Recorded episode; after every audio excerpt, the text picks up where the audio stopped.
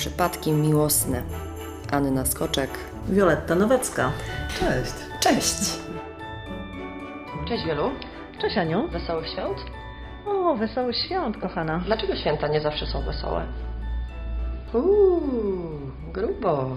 Kiedyś jak pracowałam jako dziennikarz działu miejskiego w Poznaniu, to odwiedzałam takie różne miejsca podczas dyżurów świątecznych i okazało się i okazywało się wtedy, że na przykład Izba Wytrzeźwień pęka w szwach nie w Sylwestra, a właśnie w święta. święta Bożego Narodzenia, że mm, jednak ostry dyżur mm, wypełniają zranione kobiety, niestety najczęściej ofiary przemocy, że ludzie dosyć często w tym okresie targają się na swoje życie i od tego momentu przyznam szczerze, że zwrot wesołych świąt wydaje mi się taki trochę Powinniśmy zawsze przy okazji y, tego pozdrowienia myśleć sobie, że nie dla wszystkich te święta są wesołe?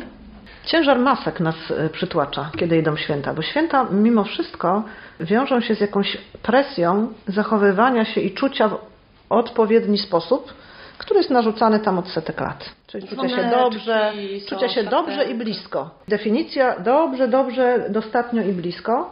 A I tak na- rodzinnie, i Tak. w ogóle w tłumie. Mhm. Tak, stadnie.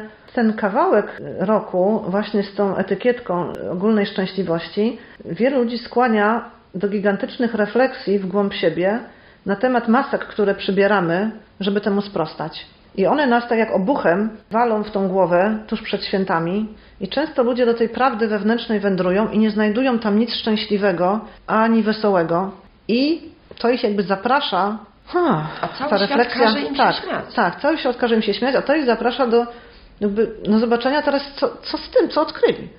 No i jedni próbują to zagłuszyć alkoholem, inni stwierdzili, że to jest tak nieznośne, że muszą skoczyć z mostu, a inni, że muszą się wyżyć na partnerze, bo każdy z tą prawdą obchodzi się inaczej.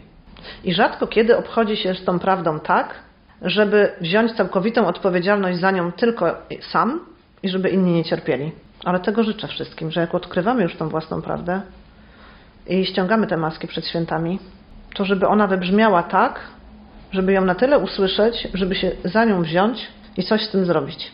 No powiedz mi, często też jest tak na przykład, że w tym okresie przedświątecznym wpadamy w taki wir, tu szybko musimy zrobić zakupy, tu chodzimy do pracy, tu trzeba posprzątać, umyć okna i właściwie jesteśmy w takim szaleństwie, w takim szaleństwie, taki ciu, ciu, ciu, ciu, To też jest temat zastępczy. Te wszystkie obowiązki, które służą, jakby są narzędziem do tego lansowanej szczęśliwości i bliskości, to też jest temat zastępczy do naszej wewnętrznej prawdy. Bo jak się tak utyramy i zrobimy te wszystkie czynności, których jest naprawdę pierderiard, to skutecznie się zagłuszymy, tak jak pigułą ogłuszającą na, na lęk czy na depresję. I, I nic tam nie usłyszymy, bo jesteśmy tak zmęczeni, że tylko padniemy na twarz z, z, tam z obowiązku na obowiązek. I nic nie dadzą czyste okna i białe firanki. Nic nie dadzą, bo ból i tak wyjdzie. Ten, który próbowaliśmy zagłuszyć. I on wyjdzie tak, że usiądziemy do tego stołu skwaszeni albo z dynamitem w środku i on się przeleje na Bogu ducha winne osoby. Na Albo walnie nas ogólną awanturę przy stole świątecznym, O, tak. a wiemy, że takie się zdarzają. Albo na nas samych i walnie nas atak lęku, albo myśli samobójcze. To też jest koszt, którego bym nikomu nie życzyła. Jak się, jak, co życzyć sobie w takim razie na święta? Naprawdę wesołych świąt? To jest ten slogan, który powinniśmy sobie powtarzać? Nie. Ja życzę wszystkim łączności z własną prawdą, czyli zajrzenie do swojego serca i ducha i uczciwości wewnętrznej, żeby to, co zobaczymy, zamienić na działanie.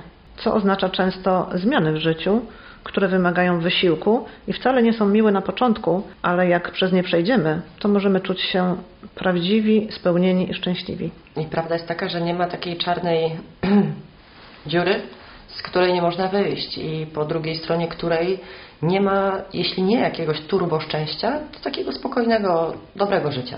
Można do tego dojść. Nigdy nie ma takiej czarnej dziury, z której nie ma możliwości wyjścia. Ja wierzę w szczęśliwe rozwiązania i w narzędzia i każdemu życzę, żeby te narzędzia znalazł.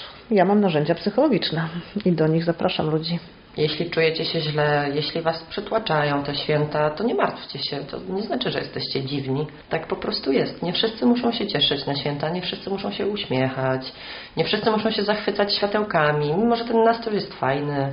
I mimo, że to jest miłe, że ludzie do siebie dzwonią, składają sobie życzenia i, i są takie momenty, w których na pewno Wam się zrobi ciepło na sercu, ale tak jak mówiłam, jeśli nie czujecie tego, to nie znaczy, że jesteście dziwni i coś jest z Wami nie tak. No tak, smutek mm, czy tam przygnębienie w- święta może być paradoksalnie uzdrawia, początkiem uzdrawiającego kryzysu i kompasem do nowego. Tylko musimy tam odpowiednio długo posiedzieć i pozwolić sobie poczuć te okropne uczucia, odczytać, co one do nas mówią, a potem zabrać się do roboty i do zmian. Jakich świąt Wam życzymy? Prawdziwych, szczerych. Z odrobiną relaksu, bez wyrzutów sumienia? O, tak. To, Z zapaloną świeczuszką, fajnym zapachem Mhm. i taką Tak. chwilą refleksji, ale bez wyrzutów. Mhm. Jak najmniej telewizora. Jak Bo- najmniej tak, tych bodźców. Tak, tak, bo to są zawsze. Jak przesadzimy z telewizją, to nie mamy dostępu do refleksji już wcale. To życzymy Wam mądrych świąt Mądrych świąt. I do usłyszenia. Do usłyszenia.